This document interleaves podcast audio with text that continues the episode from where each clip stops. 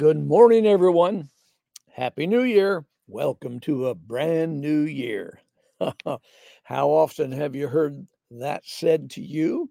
Some of you that have a few years behind you. Well, here we are, 2024. I like to remind people we're 24 years after the end of the world. Now, why do I do that? It's a poke at those who spent so much effort and emotional time and and spiritual air in the uh, whole craziness about Y2K, end of the world, Jesus is coming, and so forth. And yet here we are 24 years later, still with the same commission that is, preach the gospel, heal the sick, spread the kingdom, stand against evil, change the culture, salt and light. We're still doing what we've been called to do 24 years later. Here we go now on this first day of the year. They're already, predicting a crazy year, a tough year, the political ups and downs, all the threats of civil strife and uh, financial loss and the end of the dollar and the end of this and the end of that. Sounds familiar, doesn't it? Sounds just like 24 years ago when uh, the end of the world was coming because the computer, the precious computer, was going to crash. okay. Okay, enough of that. Now, the reason I bring you to this thought is because I want to bring a good word on on seasons, the seasons of our life. The seasons of our life are so important, yet we we miss the purpose of them often. We'll go through a rough patch, as they say, or we'll have a, a downtime, or we'll you know we'll go through a time when we were we lost a job, or we go to go through a time when we had great victory and then we look back and wonder what's the matter with me now? I don't have great victory. I often remind you or at least i've i've talked about it a lot the woman who wrote gone with the wind i believe she was um, i think it was mitchell. She wrote one book and it became a world bestseller one book and the reason she wrote one book was because this became such a popular book, she could never do it again. In her emotions, in her creativity, how can I write something better than that great book? Well, victories and successes can be almost as debilitating as failures. We look back and we say, Well, I did that. How could I ever do anything better? So I got a good idea. Let's do nothing. no, that's not a good idea. Why? Because the seasons of our life are for a purpose. For a purpose. I was 10 years old. Why? Why was it important for me to be 10? Well, ding, ding, ding, ding. so I could be 11. I couldn't jump my 10th year nor could I have missed my 20th or 40th year.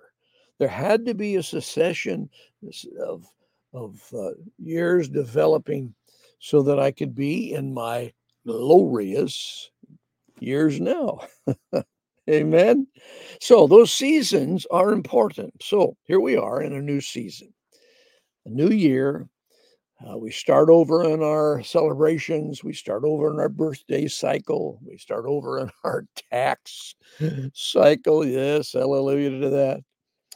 But it's an important year for us because God has given us a brand new year to be faithful to his call and sensitive to his voice and attentive to the to the nuances. I like that word yeah, those just the little changes. I often give the illustration of the great rocket ships that leave our Earth and go into the, you know, space. They have that huge flame that comes out the back. You've all seen it. it burns until it lifts that those tons of metal off of the off the planet. Eventually, they lose that booster, that booster rocket, they call it. They lose that and they get into space. So when they're in space and they want to move, there's little air jets that come out and it changes their direction just a whew, and they can move this way and that way. Don't need the booster now because we're in another atmosphere.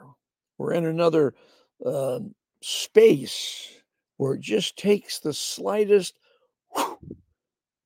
and they move. So it is when you walk in the Spirit. The scripture says you will not fulfill the lust of the flesh. Isn't that something? Well, if I'm fulfilling the lust of the flesh, what does that mean? I'm not walking in the Spirit. So, how do you walk in the Spirit? Well, here we go. here we go. Let's read. Uh, let's read just a snapshot out of uh, Luke two fifty two, and the, the seasons of our life. I love to plug in to the scriptures and jump right into the miracles of Jesus. You know, wow, let's go to the blind healed and the food being provided and the walking on the water. Oh, those are wonderful stories. But wait a minute, wait a minute. Let's read the second chapter. Jesus went back home. Let's see here. 50, 52. As Jesus grew, so did his wisdom and maturity. The favor of men increased upon his life, for he was greatly loved by God. Now, King James says he grew in wisdom, stature, and favor with God and men. Those were seasons of his life. And look at this. Between that verse, the last verse of chapter 2 in Luke, and chapter 3 were 18 years before Jesus came and walked out and presented himself to his cousin John the Baptist and said, I want to be baptized. 18 years of silence from Jesus. Now, what did he do? He had to grow in wisdom. That's first thing that's mentioned. And the second one is stature. He had to grow up from a kid, 12 years old in the temple, he had seasons in his life. Years went by, the new year came, another new year came, 18 of them. Now, in this 18 years, he was faithful to what God had called him to do at the time. He was a son working in Joseph's carpenter shop. And Joseph died somewhere along the line, so he became the eldest son who supported his mother. So he was faithful to the culture of the day and to the household uh, uh, responsibilities and to in the sight of god to be faithful to his parents. 18 years jesus had seasons just like you and i have today in this new year that he did what he needed to do to be faithful to what god had called him at the time. Many of you listening to me now have raised your families, your children. Maybe you're dealing with your grandchildren now. But you were faithful when they were small to miss some of the things you would have liked to have done. You didn't get to go the places, didn't get to spend the money on yourself, you didn't get to have, you know, the the time with your buddies or girlfriends. Well, that was a season that you invested in those children so that when they grow up, they invest back into you. It's just a marvelous thing that happens. So, the first thing that Jesus did, it says here, he grew in wisdom. I want to flip over into um, Proverbs 4 and 5 and read just a little bit out of the Passion Bible about this about this wisdom thing. Wisdom. We hear we need it. Uh, you know, we know we need it. We read about it. People tell us, "Wise up." I heard that. I heard that a lot when I was a kid. Wise up, George. Okay, so it's important we do that. So, uh, Proverbs four, the fifth verse. Let me pick it up here. in uh, the Passion Bible. Amen. Wisdom is more valuable. It is is the most valuable commodity, so buy it.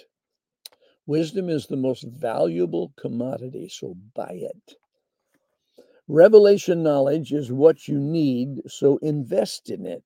This is the Passion Bible, just a little different uh, phraseology as the King James. Wisdom will exalt you when you exalt her truth. She will lead you to honor and favor when you live your life by her insights. You will be adorned with beauty and grace, and wisdom's glory will wrap itself around you, making you victorious in the race. Oh, I love that. Those prose. Isn't that wonderful? He it'll wrap itself around. So this is the first statement in Luke 2. Jesus grew in wisdom. Now we know that wisdom is a spirit it's a sp- spiritual being that jesus that god created and was there at the creation of the world according to proverbs 8 and wisdom builds her house and so forth okay now we can draw we can invite we can encounter and we can embrace the spirit of wisdom reading books, going to school, that's education. You can be you can be educated. You can be an educated fool. They, they, there's a statement that people use occasionally. So brainy that they don't know how to close the door and keep the dogs out, you know, and roll the windows up in the car before it rains. There's a wisdom that has to do with life. It has to do with the things in life that make a difference. Okay? So, first thing Jesus did, he grew in wisdom. 18 years between the time that second uh, the second chapter of Luke to the third chapter where he appeared again in public and was baptized. He could not have gone into his ministry unless he had gone through those seasons of wisdom uh, uh, growth in stature. Remember, he was 12 in the temple. He was just a kid at 12. You're not ready for anything. Go back home, kid. Even though he had a lot of understanding spiritually, he said, I'm about my father's business. So he was already plugged into heaven, but he needed to grow up in stature. Why? Because at 30 is when his voice would be heard. If he'd have showed up on the shores of Galilee at 18 or 19 doing miracles, and the culture would not have accepted him. He was not a man until he was 30. Well, that's when he came down to the river and was baptized. Now, then he, he was he grew in favor with God and man, or man, man and God. Now, because he was obedient in the small things, his neighbors liked him. And those neighbors liked him. And when he went to the store, the storeman liked him. When he picked up lumber from the lumber yard, they liked him. Why? Because he had the spirit of peace and submission. He was a good son. And that gave him favor with the Father also. okay. Well, I wanted to drop this thought in your heart today that we have seasons. This is another one. Let's not let's not uh, drown ourselves in bad news. Let's not plug in and you know suck in, suck the the bad news out of uh, out of the media. They're gonna give you plenty of it. I'm gonna tell you that right now. They'll give you plenty of bad news. So don't eat it. Don't drink it. Doesn't mean we doesn't mean we're ignorant that it's uh, you know what season it is in the in the nation. There's things we do to keep up with certain cultural things, sure, but that's not our food. That's not our bread and butter. That's not what we live on. We live by the word of God and we live by the spirit of God. So let's focus ourselves on this new season and thank God for the seasons that have come and gone. I wouldn't be the wonderful man of God and father I am now. Come on, help me out now. Give me a little break there. If it hadn't been for the sandpaper and the hills I've climbed and the battles I fought and the times I just had to grin and bear it in faith, and so it is with you, the same thing. You wouldn't be that sweet, loving person if you hadn't had the starch worked out of you a few times through the seasons that God took you through, and He was faithful to bring you to today. So let's rejoice together. And I wish you a happy new year in Christ because you are in Christ. Remember that. Amen. Well, we'll see you tomorrow, kicking off our new year. We're already on the go, things happening. Got some plans ahead of us that God's already told me about. We're going to continue on our our journey with uh, these morning videos as I continue to hear from the Lord. Thank you for your prayers. You prayed for me last year. Many of you gave gave a gift last year that helped us financially. Most of all, your prayers have supported us, and your likes and comments and sharing and subscribing and all that makes this program possible. I expect to have a harvest this year is going to be amazing. I speak into the future of our of our simple little um, morning session together. I speak a harvest this year of many many wonderful things. Amen. Until tomorrow morning, may the Lord bless you and keep you. And may the presence of the Lord continue to be your guide every day.